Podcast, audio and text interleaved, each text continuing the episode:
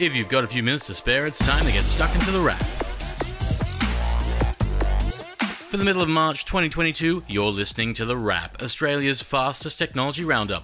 And if you're someone who fancies themselves a bit of an Apple fan person, you probably know all too well what happened earlier on, because Apple had an event. Yes, it had an event, though it was a largely expected event, with a new iPhone announced, even if it wasn't one of the new flagship models, as Apple replaced the iPhone S E. An update to what is largely becoming known as the entry-level iPhone, the S E has been updated to include a new chip straight out of last year's iPhone thirteen, meaning it also has support for five G. Other than that, it's largely the same iPhone, with the same four point seven inch screen, fingerprint sensor under the home button, and even pretty much the same camera. Interestingly, Apple's iPhone S E gives Apple something Google doesn't offer in Australia anymore, with a five G phone around the seven hundred dollar mark, which is where this one sits. You can find Android phones around there, but not something from Google. Apple also updated its iPad Air, and it's basically now like the iPad Pro, with its M one computer chip found inside. That more or less sounds like a standard sort of refresh, though we'll have more on it when we review it later on. However, the most interesting Apple stuff came from its computers, which may well be what the focus of the event was largely about. You see, Apple used the event to launch a new chip, the M one Ultra, and it's basically two chips joined together to work even faster than one. And Apple is throwing this technology into one machine, the Mac Studio. It's a little like the Mac Mini, but taller, with a whole heap of grunt inside. It's a computer not made for most people, or most needs, really focusing on the creative, with content creators at the heart. It's no wonder it'll be a little expensive, and goes with a new twenty-seven inch screen coming from Apple as well, something that kind of replaces the iMac twenty-seven, which is now gone. In short, the combination of a new Mac Studio and Mac Studio Display are basically Apple's high-end, at least until a new Mac Pro arrives, likely in the middle of the year, during Apple's W W D C. Before then, there are a few things happening, such as how Tasmania has joined the world of five G in Australia, at least on Optus, which switched on the technology with a bit of a catch. If you're listening to this show in Tasmania and you're an Optus person, you may have five G now, but only if you have some very specific phones,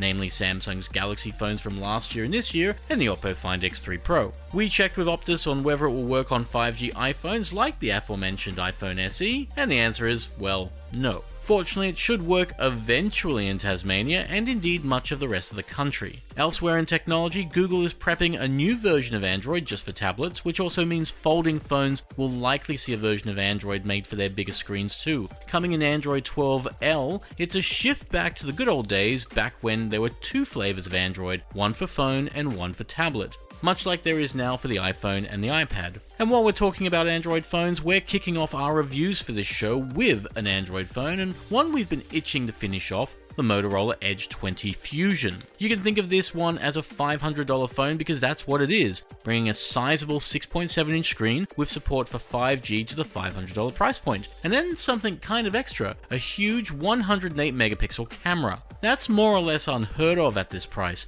offering a big camera to match its big screen, and from what we found in our review, a fairly big battery life to boot. Like its Edge twenty sibling, we found roughly two days of battery life were possible from the Edge twenty Fusion, while the spec listing read really well as well. While the Edge twenty looks good on paper and performs quite well, the camera is seriously slow, often leaving you with blurry shots or images that don't quite work. It's so slow it kind of dents the inclusion of the big camera, which affects the overall package. But if you can live without the camera, there's great value to be had here, which is much the same feeling we have on one other gadget we're reviewing, a pair of earphones from Jabra, the Elite Active four. They're another of the many, many truly wireless earphones you can find, but they come with the ability to cancel noise, they come with water resistance, plus some decent comfort for under two hundred bucks in Australia. They also have an app to support them, but more importantly, they're fairly balanced and easy on the ears, making them a great option for folks who just want to get stuck into their sound. There's nearly thirty hours of battery life between the earphones and the case, which is great, and while the noise cancellation is a little on the basic side, the Elite Active four earphones are pretty solid value all around.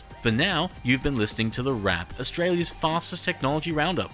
Everything on this show and more can be found at the wrap dot com dot a u, and a new episode can be found at Listener, Spotify and Apple Podcasts every week. For now, have a great week, and we'll see you next time on The Wrap. Stay safe, stay sane, and take care.